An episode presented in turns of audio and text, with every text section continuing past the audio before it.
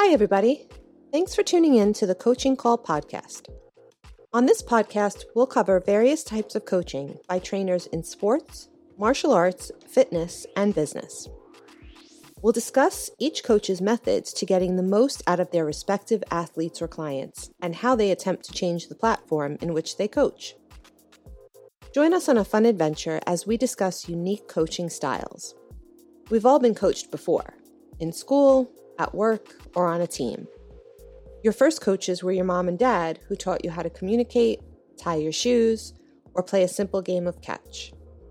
Coaching is a universal part of how we get others to get something done. Join your host, Raphael, and his guests on this unique journey in coaching.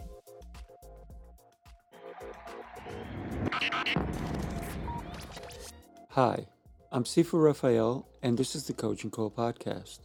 If you enjoy this episode, please subscribe and leave a review. This episode was made possible by listeners like you. If you enjoy my show, go ahead and buy me a cup of coffee. Make it a large. To donate, go to paypal.me slash Raphael. That's S-I-F-U-R-A-F-A-E-L. I'm trying to keep this podcast free of advertisements. Anything you can donate is greatly appreciated. Thank you. Is that as a business owner, I should know how to market. I should be an accountant. I should do HR. I should, you know, be, do all this. You shouldn't. You should be what you're great at, right? In today's episode, I'm joined by Yigal Adato. Yigal helps business owners across the country implement battle tested leadership skills into their business and life so they can make more money, have less stress, and live that epic life. Yigal, thank you so much for joining me on Coaching Call. How are you today? I'm doing great. Honored to be here. Thanks for having me. Oh, it's a pleasure. You're a business coach man, everything we do is business and even relationships too, right? You think about it. Yeah. Yeah. I think that uh, when you say the word business, a lot of people think exchanging money, mm-hmm. but it's, it's so much more than that when you think business. For me, business is there's a responsibility in, in being a business owner that you have to your team, to your clients, to the community. Mm-hmm. If you see it in that grand of a scale, then you do business a whole different way. Yeah, I love it. So let, us talk about you when you were younger, because I believe that you have decided not only are you a third generation pawnbroker, right? You've seen it. You've seen business firsthand. How old were you when you were watching your parents or your grandparents or anyone in business? Yeah, I mean, I would I would go to my father's store uh, when I was young, obviously, you know, three, four, five years old, running around. But it wasn't until I was about 15 years old where my dad said, Hey, you want to get a car? You want to go to camp? You want to, you know, uh, go out with your friends, whatever that is. Right. You've got to come in to make money. So the first time I was really serious about business and, and, and working was because my father, who had the means to pay for everything, right. thankfully, but he taught us really well that hard work is essential. So he put us to work. Mm. So, uh, 16 years old, I'll never forget it. He said, Hey, I want you to come and work. I said, Great. I dressed up in, you know, nice shirt, nice pants. Right. I thought I was going to be manager. I thought I was going to be some, I was the boss's son. He's going to give me something important. And he, uh, he made me clean the bathrooms day one. Mm. And I'll never forget it. He gave me a bucket and, uh, you know, Windex. And he's like, go clean the bathroom. I looked at it. I was like, it's like, this is where you start. You start at the bottom. Yeah. You know, it's funny. I tried that with my son. Didn't work well. Yeah. He called his mother because we're divorced. She he called his mother and he said, "Mom, can you come get me? I don't think I'm going to work for Dad." Oh man. Oh man. But you know, the, the thing is, my other son would have no problem. It's this particular son who expects everything to be given to them, right? And yeah. unfortunately, um, most people expect that. And, and believe it or not, you expected it too, didn't you? I did. Um, I did expect it. I think it's just like a falsehood that if you are the boss's son, you understand that you get special privilege. But my father was just really good at holding the space that absolutely not, because his father held the space. Yeah. His father said, you know, I have a business. I'm not giving it to you. You've got to work for it. And he made him work his butt off. Yeah. And so I remember the second job he gave me. So I, I cleaned the bathrooms and I came out like, okay, dad. And he says, I'm going to give you the second most important job. And in pawn shops, uh, there's vaults and, my, and there's vaults of people's items inside envelopes that we mm-hmm. store until the people come back. Right. My father's business was pretty big. So he had, you know, 10,000 envelopes oh, wow. in this vault. And he sat me with a chair and he's like, great, you need to count and make sure that every single one of these is here. And I was there for hours. I mean, it was, it was, mm. it was so bad that at one point I walked out and I said, Dad, I don't want to be like you. I don't want to do this. Mm. And it wasn't the counting of the envelopes. It was me sitting there for hours, recalling that when I was younger, my father, he would work so late. Like, I mean, he would work from eight to eight and he wouldn't come home. And he'd sometimes have to go to the store at night and he'd, you know, weekends. And I just, at first I was like, I don't, I don't want that. I don't want to be like you. Mm. So I remember I walked out. I was like, thank you so much. I'm going to go find something else. I, so my second job was at like a salsa store, a store that sold like salsas.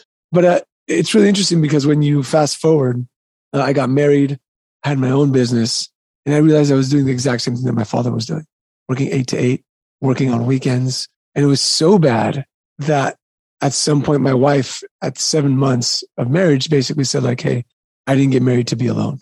Mm. Like, go figure this out. Wow. And that smacked me in the face. Like everything I didn't want to be. And my father kind of like, so my father, my father taught me what to do and what not to do. Right. Yeah. Right. I mean, I was blessed, but I just, I became that, which is what I didn't want to become. Big, uh, smack of reality very, very soon into my seven months of marriage. Wow. But she was right because you were never home, right? Yeah. I mean, we had a nice house, nice car, nice vacations. Uh, I was 40 pounds overweight. Mm. Our sex life was non existent. Um, I would just work and then come in and watch TV on the couch and fall asleep on the couch. And we were newlyweds. Wow. Right. And she was 100% right. She's like, I didn't get married to be alone. And I, and I just realized that as a business owner, I had to be, I had to become more than a business owner. I had to become a leader. Mm-hmm. Right. And the first thing I had to do in leadership was tell the truth and I and I had to tell the truth. Mm. What wasn't working? What's you know where am I lying to myself? Where am I lying to her? And that was the start of a journey into not just becoming this. You know, people talk about business owner and entrepreneur, but it was journey into leadership, mm-hmm. where I really dove in and I said, and that's when I realized I was like, there's a bigger responsibility than me just bringing money home. I have a responsibility to my family, to my team, and to my community to my clients. And then how do I maximize that by taking my leadership to the next level? Yeah, you, you t- talk, you're talking about time management and also like uh, the family life self balance, right? Yeah, so uh, it's never balanced. Uh, you you try to balance it, but it'll never be balanced. But what's the, what's the point of working so hard if you're not there for your family? Yeah, like there's just no point. I know that I want to provide. And listen, I come from this is firsthand my father made a great living. He had 11 stores, 12 stores at some point, mm. 180 employees, was doing very, very well. But now that I'm older, I realize, and my father passed away almost two years ago. Mm, sorry to hear that. Thank you. And I realized that why was my father working so hard? Right? My father was working so hard because he had a crappy marriage. Mm. And the only place that he felt empowered was at work. So instead of working on his marriage, he would just go work on his work. Two, my father worked so hard because he had success, financial success. But I would, it would be five o'clock and I would be home and think to myself, like, I don't care what watch my dad has or what car he drives or like what trips he takes. I just wanted his butt home to play. Like, what? Yeah. Why is this not happening? Like, what's, what's going on? You know?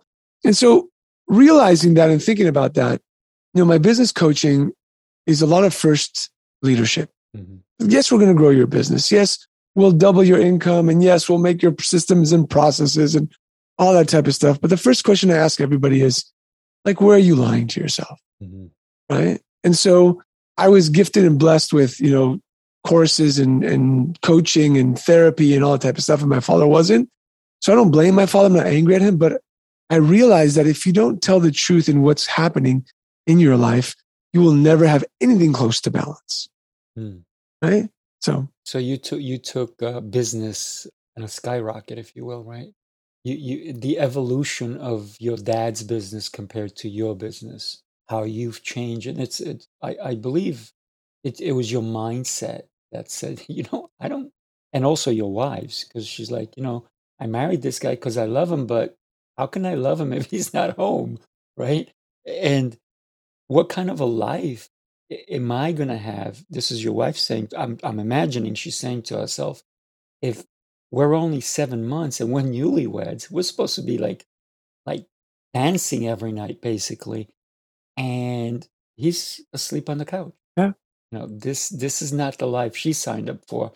And in reality, I don't think it was this life you signed up for, but you thought, hey, if I'm married, things are just going to be great, right? Yeah. I mean, I think yeah, I think I just kind of like followed in the footsteps. You know, my father, he always talks about, uh, I'm going to make more money now so that we can travel later and so I can play with my grandkids later. And, and at the age of 59 years old, he was diagnosed with Parkinson's and dementia. And by 63, he couldn't wipe his own butt. Oh my God. I mean, 63 is young. Mm-hmm. I'm 43. That's, that's 20 years away. That, I mean, that's young. Right. And so everyone's always like, oh, it's be- better late than never. No, I'm really sorry. There is a moment in life that better late than never is just too late. Yeah. And so when I started seeing that, and when I had my first daughter, Tali, I have three daughters. Oh, congrats. And you know, when I held, thank you. When I held her in my arms, I was like, things need to really change. I have to be able to build a business that I can scale and grow. And I want to make a lot of money, which all your listeners, I'm hoping want to do the same. I'm, I'm a big believer in, in making money. Um, but two, I want to be there. Yeah. I want to be present. So what's the, what's the point of making profit if you're not present? And then I saw it from my dad. He made a ton of profit, wasn't present when he wanted to become present. Boom, Parkinson's and dementia, caregivers, all of his money went to doctors, therapies, couldn't travel, couldn't go anywhere. He was wealthy. Mm. My father was, he did well, right? Not multi, multi millionaire, but but now he couldn't walk, talk as well, eat as well. What's the point? Yeah.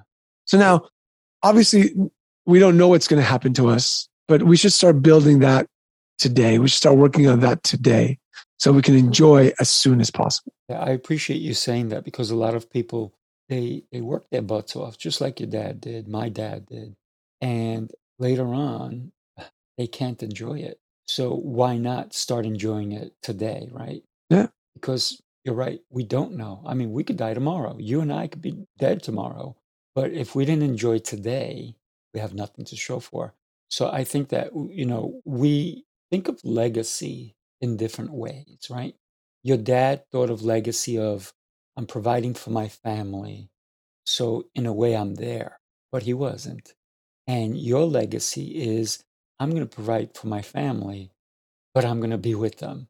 That's, I think, the difference of where people determine what legacy they want to leave, right? How do you want to be remembered? Because your fond memories of your dad are probably when you went to see him at the store, not necessarily at home, right? Yeah. I mean, my father rarely came to like sporting events. Um, he provided. Right. He was, a, I mean, he was a great human being. Like my father was kind, generous. Right. He donated money. He helped a lot of people out.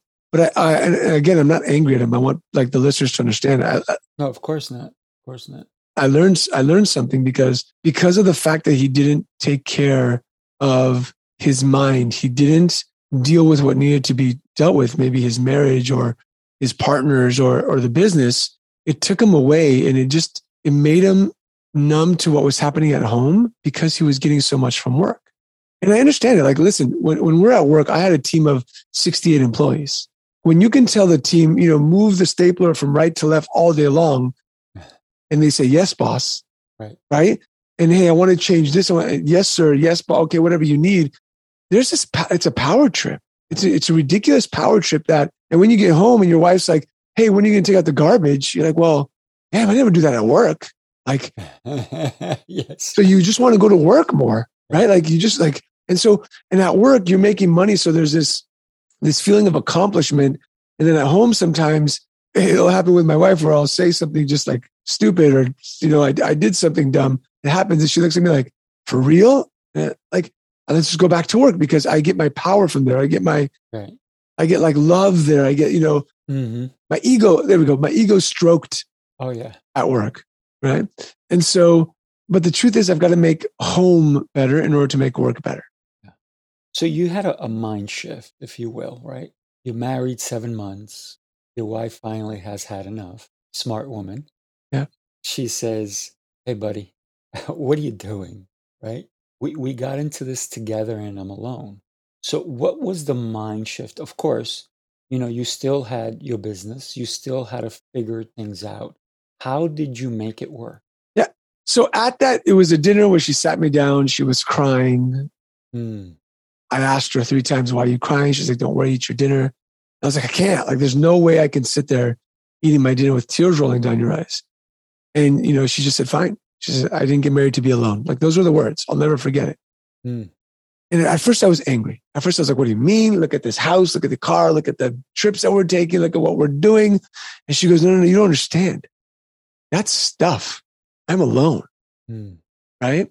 So I excused myself from the table. I went to the bathroom and I, I was like kind of like washing my face. I was angry. And I looked at my mirror. I looked in the mirror and I said, you're a liar. Like you're lying to yourself. Mm. And so the mindset shift was that I was pretending that my home life was okay, that my health was okay, that my work was okay. But in truth, it wasn't. And I was never working towards what I wanted, which was an epic relationship, uh, you know, great, great fitness, you know, being at work and having the processes and the strategies and, and the team so well organized that I could go on vacation without a problem. And so at first it was like the mindset shift was just tell the truth. And so many of us lie and we're not willing to tell the truth because we're afraid of what that truth is. And we're afraid of, I can't do anything about it. If I tell the truth, who's going to judge me? I'm not who I, who I think I am or I say I am. And so we hold on to this, this falsehood, this narrative that doesn't really exist. And everybody else sometimes on the outside sees us lying, mm-hmm. but we don't see it. And the more that we lie, the more that we lie. We're like, kind of like Pinocchio, right? Like our nose grows bigger and bigger and bigger. And now this nose is crashing into things. So we're walking into, you know, crashing our marriage and crashing our kids and crashing work in our body and we can't get around mm-hmm. to do what we know that we want to do because we're afraid of telling the truth. And that was my mindset shift. It's like, just tell the truth. And so my truth was, I'm fat.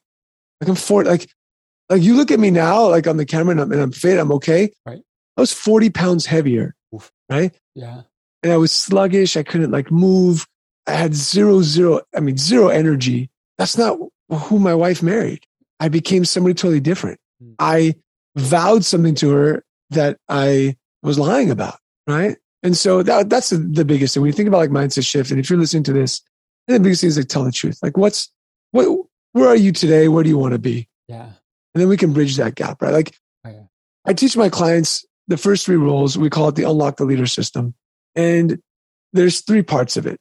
And when you think about the three parts, the three parts are essential to business leadership, home leadership, you know, parenting, whatever that is. It's wake up, step up, and lead up. And wake up is wake up to the truth mm-hmm. and be honest with yourself.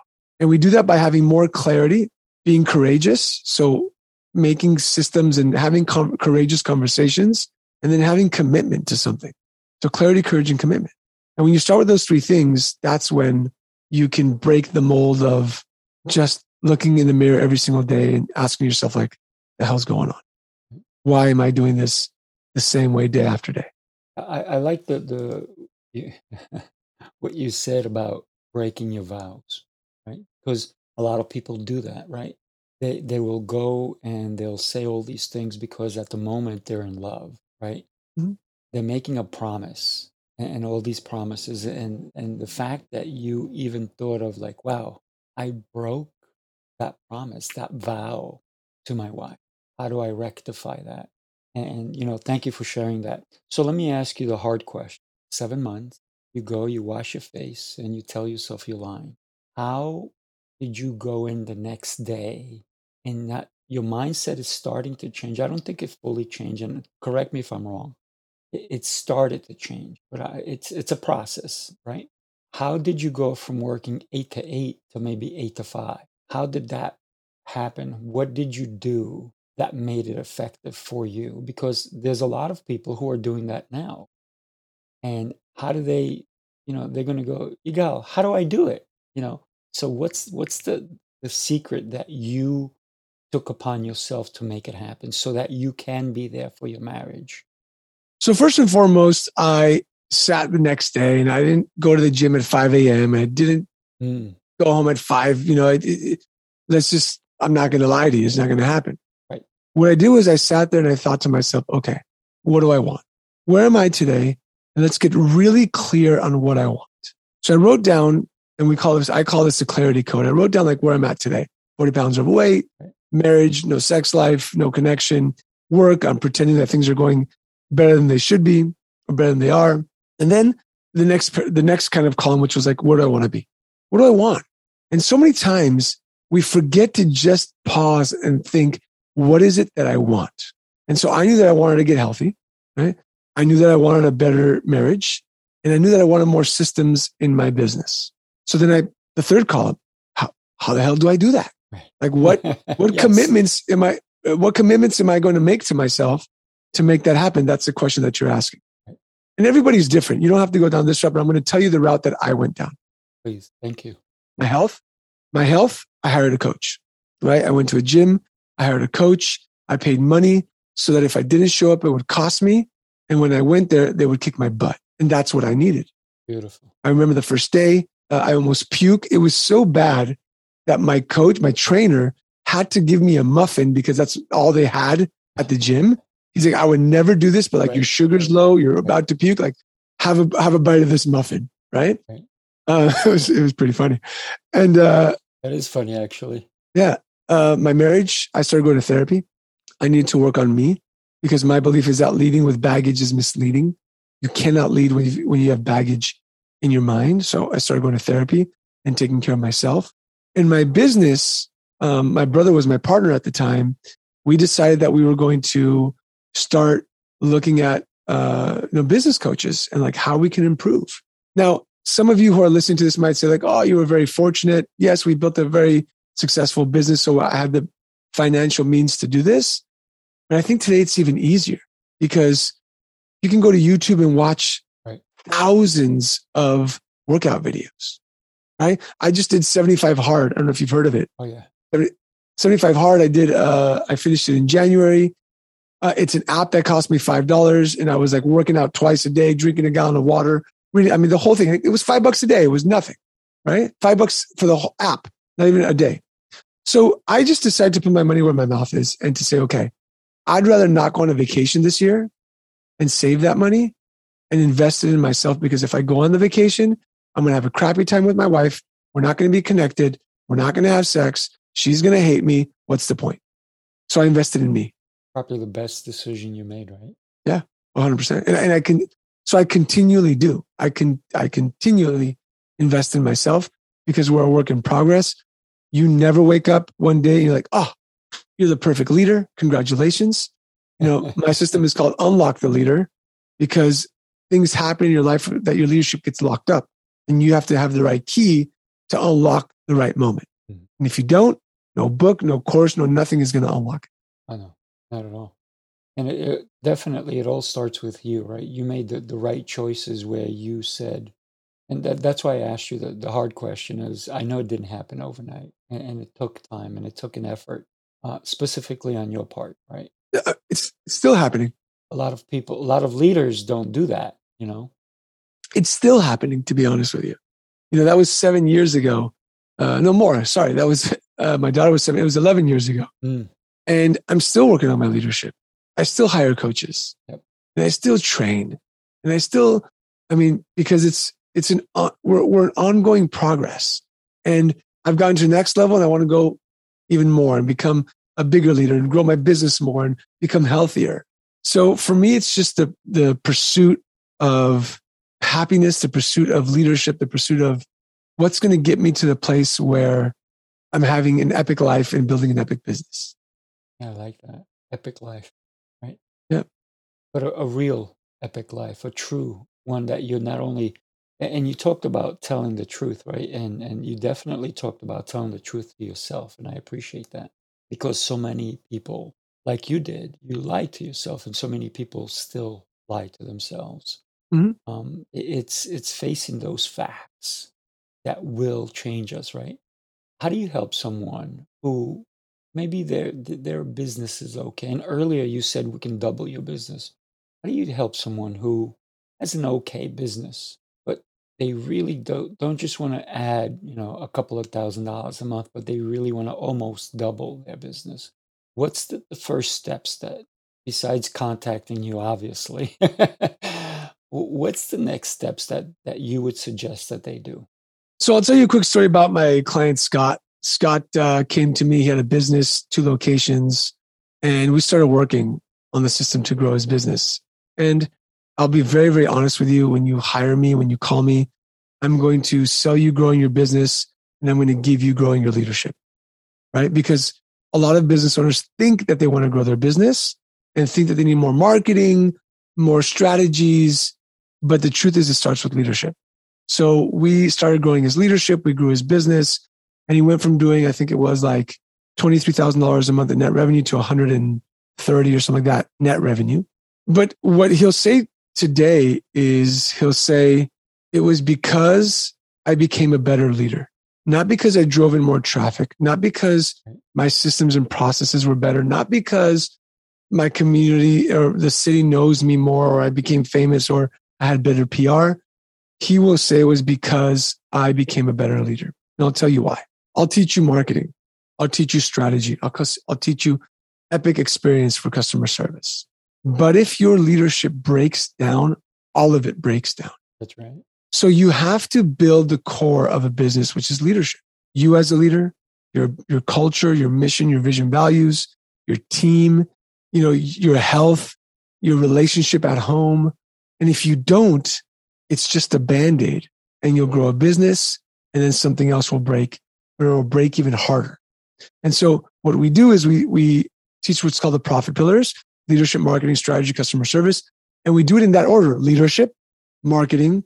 So we, we build the leader, right? We drive in the traffic, right? Strategy is how can we deal with the traffic? And then how do we give that traffic such great experience? So if you're thinking about like, oh, I need to, I need this new marketing tactic. I need this new, you know, I got to listen to this person, that person. First and foremost, learn how to lead. Because when you lead, you can grow a team, you can grow a culture that will give you the freedom to go home to your kids, to your spouse, to your loved ones, to go work out, to go on vacation, or just to sit and meditate if that's what you want to do. Right. But if you don't grow the leadership, you can't grow a team. You won't be able to grow your business. I, saw something on LinkedIn today, and it was a post, and it showed um, a pack of wolves, right? And it showed in groups, right? They had five in the front, and those were the elders. They were slower, not as fast. And behind them another five. Those, those were the strong warrior types. And behind them was a group, a larger group, not as strong, not as fierce. And behind them was another five of strong warrior types. And the final one in the back was the leader, making sure that everything went accordingly. The, the middle, the ones that were not as strong, were protected by the warriors in the front and the warriors in the back. And everyone was there taking care of the elders. When we talk about leadership, it's about how we lead, right? And and and setting up the process of great leadership. You know, I, I have a couple of businesses myself, so I understand exactly where we're coming from, where you're coming from, because without being a leader, I mean, geez, all you could do is just bark orders, right? And I'm talking about wolves, talking about barking, right? so imagine if they didn't have that and they could easily be attacked. Can we learn from even the animals that they're moving along, but they're doing it in a in a way that's just brilliant when we think about protecting our employees, right? Because a good leader knows that their employees is what makes the business function, right? So it's it's also like, you know, you reprimand in in private and and you boast about them in public. But a lot of leaders think that, hey, you know what? I'm your boss. You got to do this. And they start yelling at people in front of other people. And now they're diminishing that person who is not going to want to help them out. Meanwhile, if they treat them well in public, And if there's something they need to talk to them in private, then that's what's going to show up a, a, case of a good leader. Have you read the book uh, EQ 2.0? I have not. No. Oh my gosh. It, it, it exemplifies the types of leaders that are out there. And it, you know, there's one thing that that's about IQ, right? We're all born with a certain type of IQ. And and that's that's that's what was given to us. But EQ can be something that you can learn. It's the way we treat other people. And they, they have a, like a score and, and this whole thing. And it's the way that leaders can truly make someone be more productive without necessarily beating them over, but more like making them part of the team, right? So that's what a, a really good leader has a great team. So I know that you've had businesses, you help people. How important is developing your team? Uh, I think it's second to developing yourself. And and you right, we talked about that. I think I think your team is craving, begging, uh, screaming for you to develop yourself. But when you mention developing your team, which is extremely important, I will say this: when you have compassion and you develop your team, they will fall on the sword for you if you do it correctly. They will take a bullet for you. I remember when we built our business and, and all this happened. I'll give you a great example. Two years ago, my father passed away. I have a team who runs, who helps me run the business coaching business. And uh, they said, you know, boss, like as much time as you need, do what you got to do. And I was, and I was out for like a month. Hmm. I was still running the business. And so developing your team, let's go back to something. Sure. I feel, and I said this in the beginning, it's a responsibility of you as a leader, not just to pay your people, but to progress your people. Right. So it's not just about giving them a paycheck. You have it like they're with you for eight, nine, ten hours a day. How do we make these people better humans? And when we do that, you're a catalyst to helping their family. Like you're a catalyst to helping their families. So if you develop the person on the team, they go home happier. They have happier marriages. They build, they raise happier kids. And then you and I can be on the same mission. My personal mission statement is to build a legion of leaders so that my daughters grow up in a better world. And so as the business owner, I don't care if you have one person on your team, 50 people on your team, 100 people team. The idea should be like, how do I help develop these people? So we did it at the pawn shop. We said, well, what's the number one thing that we feel that our team is lacking? And we, we thought, man, like financial education. So we got financial university from Dave Ramsey. We had all these courses for people. Uh, and, and some people at the end of like eight months, like Yigal, I've never saved money in my life. I've got $10,000 in savings now. Thank you so much. I was finally able to buy a car. Thank you. We were able to go on our first vacation. Like, can you imagine? Oh, yeah. The guy who saved $10,000 for the first time in his life, how he feels about me as the person who allowed him to do that because I paid for it. We would, we gave gym memberships. We helped people uh, lose weight. We helped people um, fix their credit. I mean, we were all about developing our team. And all this because I asked my brother, hey, let me do my crazy stuff. You do the wheeling and dealing. Let me work on the culture. He's like, sure. Just, I don't want my sales to go down. Right. and, uh, but when you develop your team, when you, when you think about being responsible to them and how, how what you do affects who they are. And I'll, and I'll give you an example. If you're a crappy owner, leader, boss, manager, whatever you want to t- call yourself, every night your team member goes home and complains about you. Mm sometimes cries about how crappy of a human being you are. Oh, yeah. They bring that stress into the house, into their marriage, with their kids. You are the catalyst to the crap if you don't lead. It's that easy. You're the catalyst to the chaos if you don't lead. And so you, that's the way you have to see it. If, if I'm going to bring on a team, I have to be the catalyst for good or the catalyst for chaos. What are you going to choose? It's not in the middle. There is no middle. Nope. When, when we think about not only team, but we think about, so for me, my team, I feel like they're my family, right? Because if they're hurting, then it's going to affect me. It's going to forget my business part. It's going to affect me because I, I once you, you're on my team, you, you, you come into my heart, right? So I, I lead yeah. with my heart. Yes. And guess what? Sometimes that's going to get hurt too. And I'm okay with that because I, I'm trusting that. And you know that I will do whatever it takes to make sure that you're good, right? And that's to me That's leadership because when we think about family, and one of the reasons that you changed your whole dynamic was because of your family, right? Because you know your your wife said to you, "Hey, we're a team, right?" And you said, "Wait a minute, we are." So you know the thing that, and, and I talked to you earlier about my my son that he didn't want to clean bathrooms, but my other son who truly took all the lessons that I've taught him on his own. I think he was 20, bought himself a brand new car. He didn't ask me or his mom for a penny. Nice. Did it all on his own. Because early on, I taught him investing. I taught him how to save. I taught him, you know, I, I gave him the whole concept of, I gave him four piggy banks and I opened up four bank accounts for him. And I taught him the concept of you take some money for savings, you take some money for for investing, you take some money for tithing, you know, for giving away, and then you take some some money for fun because hey, you still have to have fun, right? You're not just working to work. You have to enjoy life because our tomorrows are never guaranteed, right? Yeah. So yeah, for me, I, I think that when, when we think about marriage, we think about family. That should also tie into business, right? And you're fortunate that you're able to work with your brother. Um, I'm one of 12, by the way. Sheesh, amazing. I, I don't work with any of my family members. I wish I did. I think that we would have a heck of a corporation, but it didn't turn out that way. Everybody went their Yeah. own way, you know. Yeah. But my gosh, can you imagine 12 of us running it? That'd be, that'd be outstanding. Oh, yeah, yeah. So I, I want to go back to something that you said, sure. and we have to be very, very careful of something. I agree with you. It's my team is my family, and the business is the baby. What do I mean by that? If a family member ever came to hurt your baby, you would kick them out in a heartbeat. Of course. You would, you would make sure that they don't get close to that baby.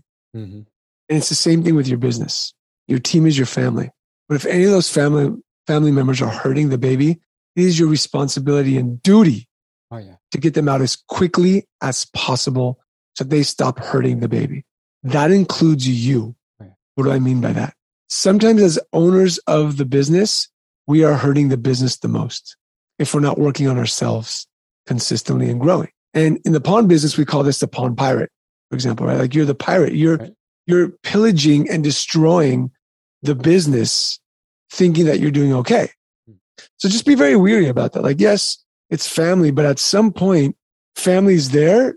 You can respect family, but you don't have to let them in the door if they did something horrible and bad. And a lot of business owners, they're afraid to let people go. They're afraid to have the the bar high because oh, I can't find people in today's day and age. It's tough to hire and all that type of stuff. But please don't hurt the baby, which is the business. No. Yeah, yeah, yeah. Look, even with family, we don't, and I know we're talking about different dynamics, but even with family, you don't always sit down to dinner with all of your family, right? Yeah. You know, you have cousins and all the, look, I don't always see my brothers and sisters all the time, and I'm only close to a few of them, right? But it's not my choice, it's their choice because I'm always open and available. Yep. And th- the whole thing is maybe we live too far away. But man, with technology, you and I, where are you? I'm in New York. Where are you? San Diego. And look at that. We're connecting. Can I tell you? I have not done this with any of my family members Wow. except my sister, right? Who she wanted to have an event and she connected us. But otherwise, none of my brothers or sisters reaches out to me.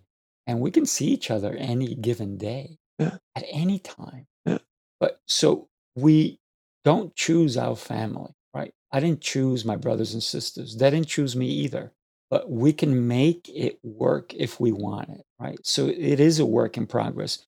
And even even when we're talking about business, sometimes you have clients who are hurting your business. I've fired clients in the past because guess what? They were rotten. And I was like, you know what? You're going to spoil everybody else. Yeah. I said, no, no, you go now. And I've changed the way I even take clients on now. It's an interview process. And I go, you know, I got to make sure I want to, my time is so valuable. I want to make sure I have time for you. Yeah. And when I do have time for you, it's all of, you know, I'm totally investing in that time. Because if you're my client and I am not happy to be in the room with you, there's a problem. And I don't want that. No. It, it's not worth it. It's not worth it for you either, right? Yeah. It's the same thing with your team. I mean, you Yeah. spend Exactly. sometimes more time with your team than you do with your family Mm. because you're at work eight, nine, ten hours a day. You go home, you go to sleep. So you, you see them a lot. So Right. why deal with mediocrity? Why allow somebody that you don't like there or somebody who's not going to help grow the company with you and for you because of some fear? Right. So yeah, like you said, developing the team is, is crucial. Just don't be afraid to let go of those who don't want to develop themselves. Yeah. There's so many facets we can talk about on business, aren't there? Yeah, for sure. You walked away when you were 15 years old and you told your dad, I'm out. This is not for me, right? Yep. How did you come back to getting into the business? Funny story. So I went on to be a rock star. I was on tour. What? Nice. Yeah. So I was in high, I was in high school and got in a band and uh, we opened up for Woodstock 99 and opened up for uh, bands like Blink 182 and Weezer and No Doubt. And Wow. I was having a blast, groupies and, you know, CDs and music. I mean, it was amazing, Wow. but, uh, I was kind of broke, you know, I was having a good time, but the music industry was, was tough to get into at the time. Right. And so we were at dinner one night and my brother said, Hey, um, I opened up a pawn shop. He opened up his own and he's like, can you just come help me with like the accounting? I'm just having trouble. I said, sure. So I started working one day a week and then two and then three and then seven days a week, 14 hours a day. And uh, he was kind enough and said, listen, I'll give you half the business. Let's do this together. So we grew the business. We were doing, you know, $5 million a year at some point. And, uh, and I learned a lot. It gave me a lot because I learned how to deal with customers and marketing and accounting and legal and HR. And I learned all of it, all aspects of the business, strategy and Hmm. technology. And so when I coach business owners, I can see all of the aspects, not just the leadership aspect. We can talk about the marketing. I can talk about creating content and finding your avatar. And I can talk about metrics and customer experience. And because I did it all. when, when we talk about pawn shops, right? Uh, uh, you, you know, you you come to that realization of is it only people who are in dire straits that need money that go to pawn shop? He- help educate us here, right? Because I've never taken anything to a pawn shop myself. I've Yeah. passed by them. I even tried to go to the famous one in Vegas, Okay. but the line was so long. I was like, you know what? I'm not going to wait in line just to look around. Yeah. I said, so I didn't even go in. But educate us if you don't mind. And the aspects of why does somebody go to a pawn shop? And and obviously you understand the business because your dad was in it. He was successful in it. Educate us a little bit if you don't mind. I'd probably say that 70 to 80% of the population in the United States lives paycheck to paycheck. And what it means to need money is somebody who doesn't have credit. They were driving to work and their tire popped Hmm. and they need 200 bucks for a new tire and they don't get their paycheck for a week and a half. So a lot of blue collar workers, a lot of single moms who need diapers and formula, a lot of people who need to pay bills. So it's the everyday American who, who needs, who needs money and we don't see it. I mean, I was I was blessed. You know, my father worked really, really hard. Um, but then again, you know, I remember in 2008, 2009, we had business owners, and it's going to happen again Hmm. uh, with the recession that is coming. Uh, and the, the reason why I say that is coming and it is here, it's going to stay for a bit, is because in the pawn industry, we see this before anybody else does. Because as loans start skyrocketing, we understand that something's happening to the economy. We were doing $50,000 loans to business owners who couldn't cut payroll. Wow. People bring in their Rolexes, five carat diamonds, uh, you know, just, and so we had, man, we had politicians, we had bankers, we had uh, real estate agents, we had business owners needing money. Hmm. And so I think that every, everybody needs money at some point, right? Like, for example, if you buy a house, most people don't buy it in cash. They go to the bank and they get a loan. You just pawned your house. Yeah, oh, there you go. Okay. You go buy a car. You need to get a loan. Hmm. Guess what you just did? You pawned your car, right? So people think that they're not, "Oh, I've never walked into a pawn shop. You're just doing it every single day. It's just not called pawn. It's how do I trade collateral for cash? And that's what you're doing, right? whether you drive the car around, whether it's a diamond ring or, or a Rolex or whatever that is. We've had real estate investors come in and get $100,000 because they've got to get a deal, right? They got to flip a deal. They need the money. Here's my Rolex, my ring, my whatever it is. Give me $100,000. They come back two weeks later, pay some interest on it, and then that's it. Mm. So a lot of people pawn without even knowing it. That's what you're doing. So credit cards, basically, right? Yeah. Oh, wow. Yeah. Right. See, I mean, you, you, don't have, you don't have collateral on credit cards, but right. a lot of other things that you're, you're giving your, your home, your car, um, real estate investments, essentially pawning is what you're doing. Hmm. See, a lesson I didn't know. Thank you for teaching me. I appreciate it. Yeah. So, so the pawn shop takes in right. everything. We take in tools, game systems, and who else is going to lend somebody $25? And so you, you have all these politicians trying to crack down on pawn, yet they're making the economy horrible. Mm-hmm. And so people now that, for example, housing, I don't know about New York, but housing in California is just ridiculous. Food is ridiculous. Gas is ridiculous. How does somebody get 25 bucks? They go to the pawn shop. They bring their Nintendo or whatever, PS4, right? Yeah. Oh. Whatever they have at home. Huh. I mean, two years ago when, when the government started handing out cash to everybody, people went to go buy stuff. Mm-hmm. And so now that they're going to need money, they're going to pawn their stuff. And just, just to let everybody know, the national average of stolen items in a pawn shop are 1% of 1%. Mm. And then in California, because I can only speak for California, the average statewide of people coming back for their items is 92%. And it's the only way to get money that's non-recourse. So it never hits your credit. So if you if you lose the item, you don't get the item back, you don't pay for it, your credit's not affected. Look at that. Yeah. Lessons in business, different type of business, right? but you know, I, I, like the fact that obviously you're very good at, at your business because you know the statistics, right? The numbers. The numbers never lie. Yep. Right.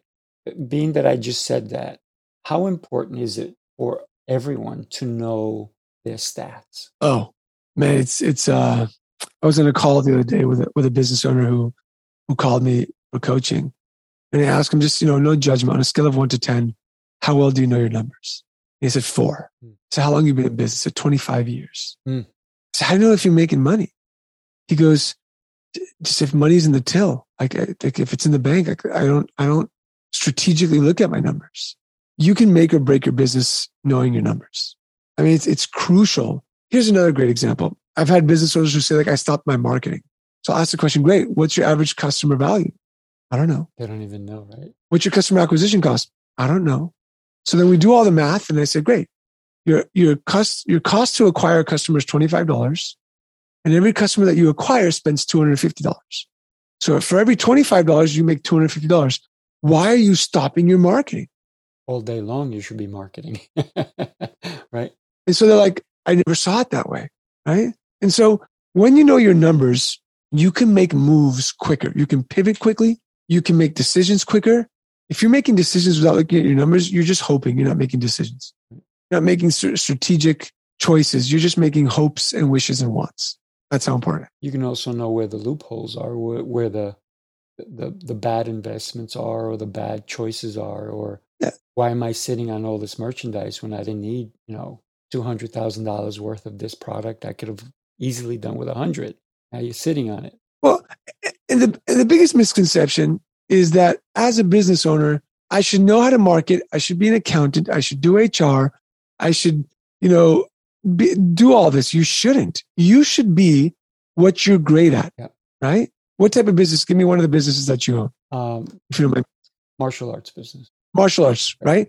As, hence the name Sifu, uh, hence, hence, you know, you should be great at teaching or growing your martial arts school. Go find a bookkeeper for 300 bucks to do the bookkeeping so that they do it better than you do. Oh, yeah. Right? Go get a payroll company to do the payroll. Go get an HR. And, and today you mentioned technology. Mm-hmm. You can find a bookkeeper for two or three hundred dollars a month. You can find an HR company for hundred bucks a month. Payroll, you know, go to gusto.com. They can do it for you right. and just focus on what you do best. But all these owners are trying to do so many things because they think, oh, it's going to cost me money. No, it's costing you more money to do it wrong than it would if you hired someone to do it right. Hmm.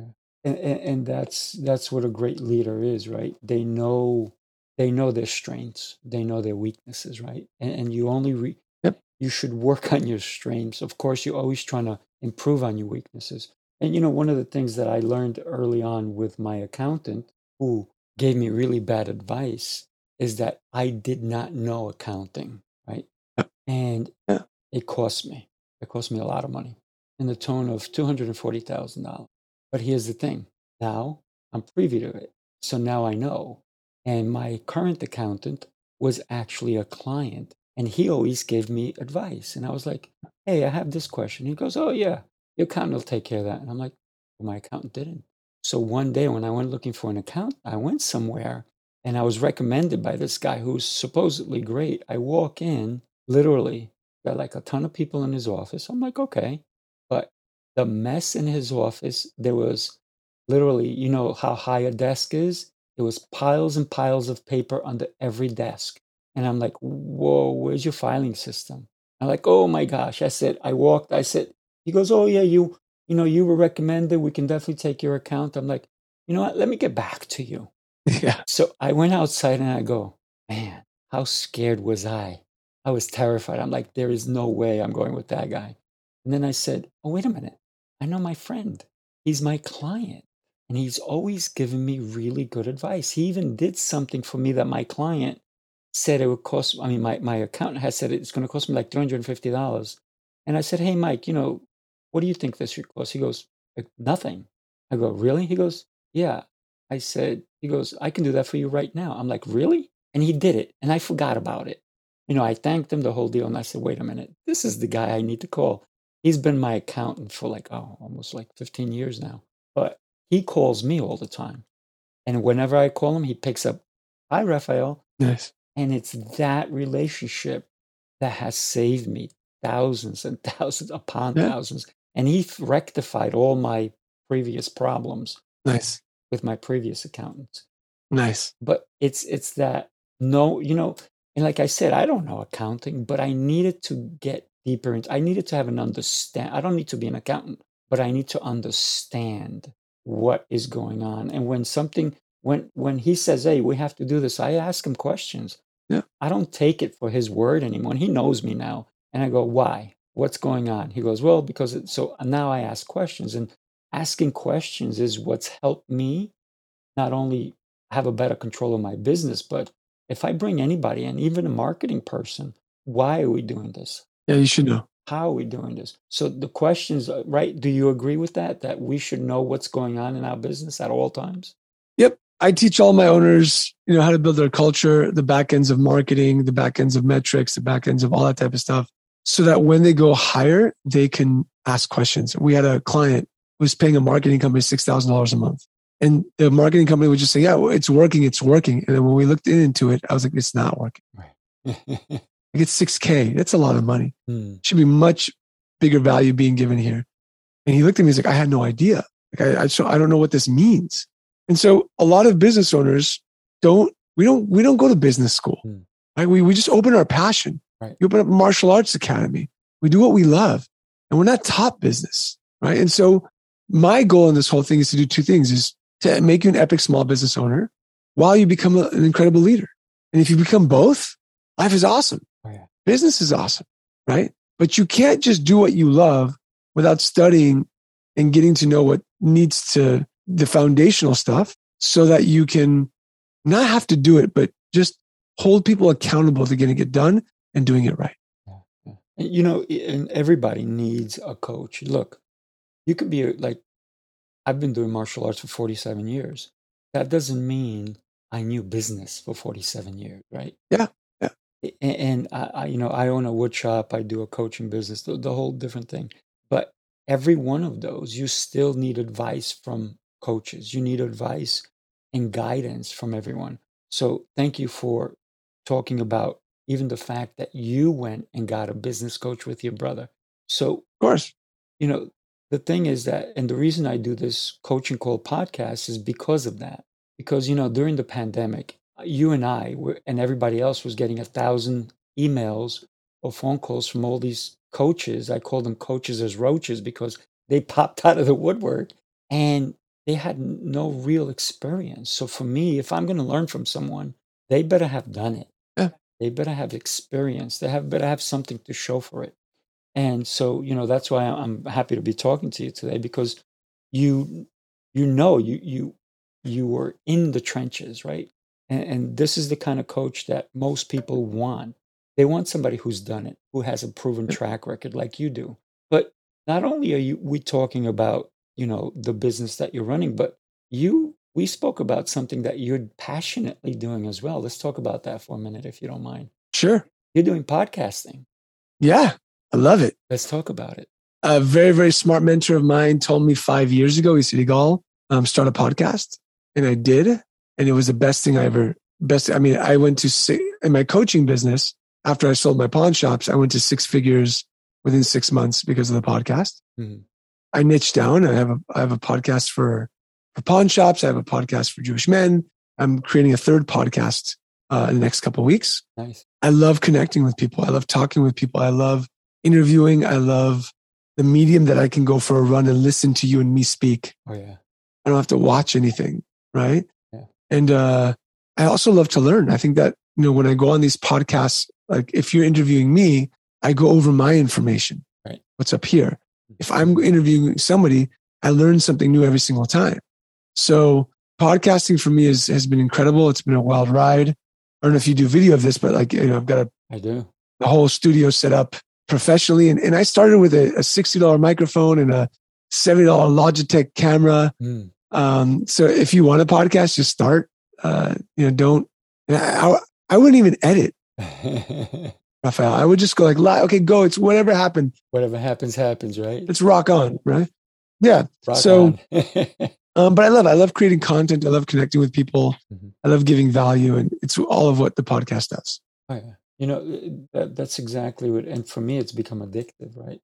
So yep. I don't even, to, I'm probably one of the few people out there that doesn't make money on podcasting. Mm-hmm. I do it for connections. Yeah. So I have zero commercials on my shows. Zero. Yep. Same with and me. People like, you're so dumb. I'm like, well, you do it your way. I'm going to do it my way. This is my show, right? Yeah. And for me, it's the connections like you and I, I feel like we connected today. And I'd like to keep that connection going. Yeah. The other thing that that's important for me is that once you make a connection, you don't know how that connection can fit into your future, right? And and I'm sure you're doing that because you grew your your coaching with and likewise with your podcasting, right? Mm-hmm. Because people say, "Wow, I like what he's saying," and and I'm I'm encouraging all my my audience, my listeners, to go ahead and, and find you. So let's let's go ahead and give them the preview to that information. How do my audience find you? What website or, or even even give us the names of, of your your podcast so they can listen? Yeah. The, the easiest way to find me, because my name is not easy to remember as you're listening to a podcast, is just go to unlocktheleader.com. Hmm. And uh, I got a free gift for your listeners there. Nice. Unlocktheleader.com. And uh, I'm also on social media at Yigal Adato, Y I G A L A D A T O. There's not two of me out there. um, so, you know, Instagram, LinkedIn, anywhere you want to follow me. I always love to connect with people. Shoot me a DM that you listen to this podcast. And any way I can help. I mean, my, my goal is to be able to help, you know, business owners unlock more profit, unlock more time so they're present at home. Yeah. And so if I can help in any way, I'm here to serve. Oh, that's awesome. Listen, I, I think that, you know, I think that we should do like, uh, like 50 more of these shows, you and I. Let's do it. Yeah. If you, if you want, you know, I'd, I'd love to jump on your show if you want to book another one. And what we'll do is we can talk about each of the profit pillars. Let's jump into leadership. Let's jump into marketing. Yeah, let's do that. Let's jump into, you know, metrics and, and those types of things. And we'll deep dive into those, those subjects for your audience. Yeah. Yeah. But also for anybody who is going to become a client of yours, yeah. hopefully. Yeah. Here's, here's the thing that I, I love about connecting with, with like-minded people. It, it's the mindset, right? It's it's the way we think outside of the box because so many of us have been told to you got to do things only this way, only this way. Oh, you can only advertise this way. This is the only way. But everybody's wearing a gray suit. Yep, wear a gray suit too. No, I want to wear a nice colorful one. Or maybe I want to be jumping instead of standing, right? So it's it's that thing that differentiates us that's going to make us stand out in marketing, yep. in business, in in life, right? 100%. You got to make noise. Yeah. Got to beat the drum. That's what I always say. Yeah. There's so much happening today that if you don't beat the drum, no one's going to hear you. That's right. Yigal, thank you so much for today. I really appreciate you, my friend. My pleasure. It's been an honor. Yes, likewise. I hope you enjoyed today's episode. I'll be back with a new episode and a new guest. You can find all episodes of the Coaching Call podcast on Apple, Anchor, Spotify, iHeartRadio, Stitcher, and wherever you listen to podcasts. I ask that you please leave me an honest review. This episode was made possible by listeners like you. If you enjoyed this episode, go ahead and buy me a cup of coffee. Make it a large. I'm trying to keep this episode free of advertisements. Anything you can donate to the cause is greatly appreciated. To donate, go to paypal.me backslash Sifu Raphael. Thank you, and I really appreciate your help.